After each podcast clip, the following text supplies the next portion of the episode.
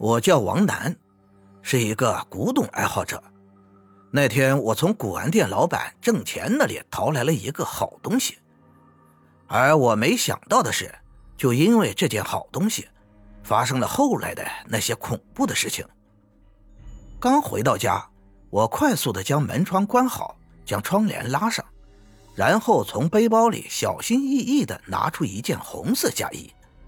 这是一件古代的红色嫁衣，而这件嫁衣。根本就不像是藏在地下好久的衣服，更像是刚刚出厂那般鲜亮。在嫁衣的胸口还绣着两只蓝色的鸟，我记得这种鸟叫鸳鸯。看不懂纹路的金色条纹遍布衣摆，而在宽大的两个衣袖上还纹着金色的凤凰。我将红色嫁衣平摊开，拿了一个衣架给挂在床对面的墙上。一夜的时间。我就这么看着红色嫁衣沉入梦乡。王楠，王楠。我睁开惺忪的双眼，朦胧间看到一个穿着红色嫁衣的年轻漂亮的女子站在床角，一点一点的脱下自己的衣服，露出洁白光滑的肌肤。我努力的想要睁大双眼，可是困意却怎么也消散不去。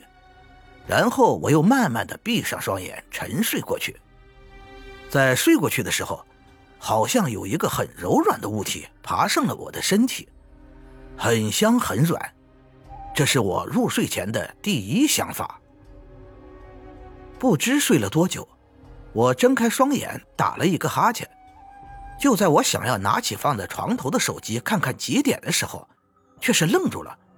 一抹红色不经意间映入我的眼帘，接着我快速的朝床对面的墙上看去，红色嫁衣不在了。我快速的跑到洗手间，却是惊恐的发现，红色嫁衣不知道什么时候从墙上到了我的身上。可是我明明记得我在睡觉前将红色嫁衣给挂在了墙上的。我赶紧将红色嫁衣给脱了下来。仔细的回想着昨晚发生的事情。一个很漂亮的女子，穿着红色嫁衣在我的床头，然后她脱下嫁衣爬上了我的床，接着我就睡了过去。醒来的时候，红色嫁衣在我的身上。紧接着我自嘲的笑了笑，这他妈什么跟什么？难不成我还有梦游症不成？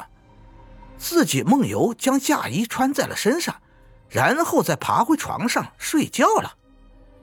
昨晚肯定是太累了，出现幻觉了，要不然我怎么可能会看到一个女子昨晚爬上了我的床？这天晚上，我将红色嫁衣找了一个密码保险柜锁了进去。我坐在床上看着保险柜，我就不信那红色嫁衣还能自己从保险柜里跑出来。然后穿在我的身上。第二天醒来的时候，我先是朝着自己的身上看了看，哈，这次没有穿在我的身上。然后我掀开被子，将保险柜打开，朝里面看去。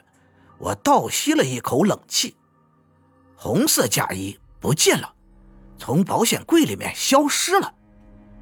我四处漫无目的的扫视着。一抹鲜艳的红色出现在了我的视野里，我颤抖着手将被子直接拽开，顿时吓得我不由后退几步。那红色嫁衣居然就在我的床上，而且还是在我的旁边，难不成又是我昨晚梦游将保险柜打开，然后放到我的床上的吗？这他妈怎么可能？我有些头皮发麻的看着床上的红色嫁衣。两天前得到这件红色嫁衣的喜悦，瞬间消失的无影无踪。